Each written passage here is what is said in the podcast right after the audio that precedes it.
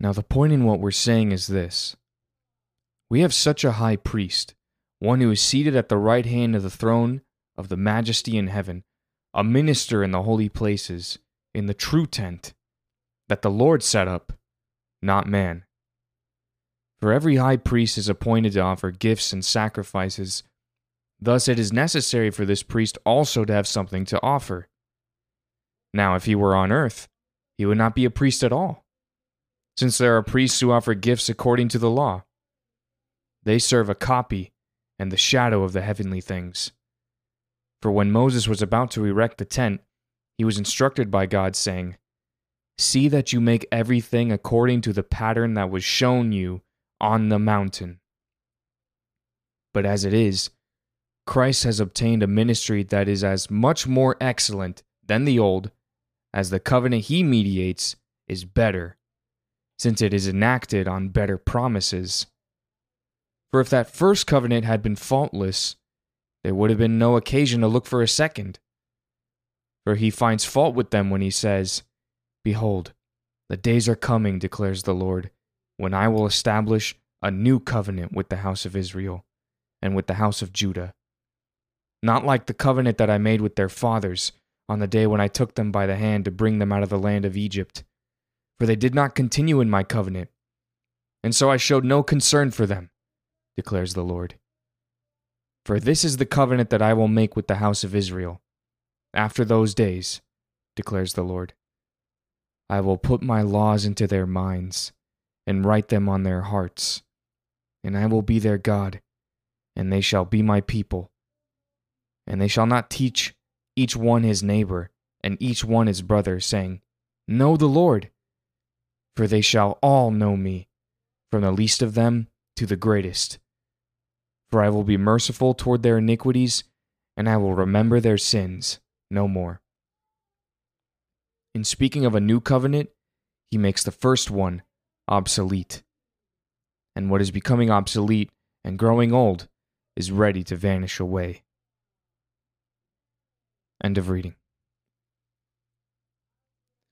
So there's a helpful comment here at the beginning of this chapter because this is a pretty complex book and so it's pretty nice that the author says, he literally says, this is the point in what we're saying. so if you're kind of asking yourself, what's the point of this book? Or what's the point of what we've been learning here, at, at least in this part of the book? Well, the author helps us out. The point in what we're saying is this we have such a high priest. We have this high priest.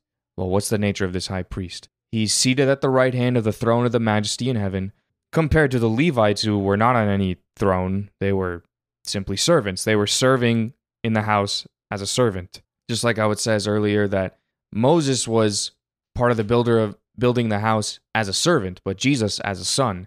So here, Jesus in his service, he's not serving as a as a slave or as a subject. He is serving as the king and the heir to this throne one who is seated at the right hand of the throne of the majesty in heaven, a minister in the holy places in the true tent that the Lord set up, not man.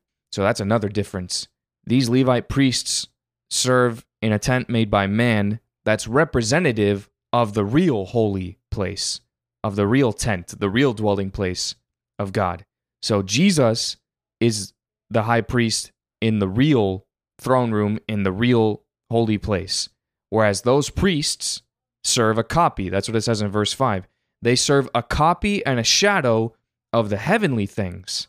For when Moses was about to erect a tent, he, he was instructed by God, saying, So God said to Moses, See that you make everything according to the pattern that was shown you on the mountain. This is a pretty crazy verse because what's implied there is God saying, Make that tabernacle on earth like the tabernacle I showed you in heaven.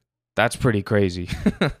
so it was a copy, it's a model of that heavenly throne room, that heavenly dwelling place of God, which that's where Jesus serves. He doesn't serve in one made by man, he serves in the true tent that the Lord himself set up. And the other thing that's alluded to here, there's a little bit of a preview, um, is the nature of the sacrifice of this high priest which we went over last time, and it's going to come again in Hebrews 10. But it says here in verse 3 Every high priest is appointed to offer gifts and sacrifices. Thus, it is necessary for this priest also to have something to offer. So it raises the question well, what is the nature of the sacrifice that Jesus offered? And we know the answer that is himself, his own body. Um, but again, that's more of like a foreshadow right now that we heard also in the previous text, but but it's going to come in uh it's going to come explicitly in chapter 10. So let's continue. Verse 6 As it is, Christ has obtained a ministry that is as much more excellent than the old, as the covenant he mediates is better, since it's enacted on better promises. So, because this high priest is better, this covenant is better. And this covenant is also better because it's enacted on better promises. So, what are the promises of this covenant? Well, look at verse 8 here, which this is a quote right right now from uh, Jeremiah 31. It's a very lengthy quote, and it says, "Behold, the days are coming where I will establish a new covenant with the house of Israel and with the house of Judah, not like the covenant that I made with their fathers."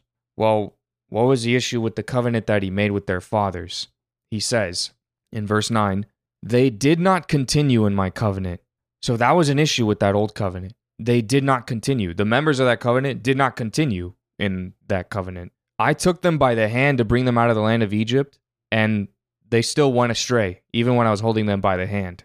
So, this new covenant, ministered by Jesus, this covenant says, verse 10, I will put my laws into their minds and write them on their hearts, and I will be their God, and they shall be my people. And they shall not teach each one his neighbor and each one his brother, saying, Know the Lord, for they shall all know me, from the least of them to the greatest. And verse 12, For I will be merciful toward their iniquities, and I will remember their sins no more. So the first covenant had issue that the members of that covenant, not including God, of course, did not continue. They went astray. The law was outside of them, and they weren't changed on the inside. But in this new covenant, it says, God Himself will put his laws not on these tablets of stone, but in their minds, and I will write them on their hearts. I will be their God, and they shall be my people. They won't go astray. They will continue in this covenant. So, this new covenant has a better priest and has better promises. That's the point of what we just read, and I would argue the point of this book. This new covenant is better because it has a great high priest and it has better promises, has a better priest and better promises. So I really like that this chapter comes kind of in the middle of this book because it's a good little halftime moment, a good little intermission to think on.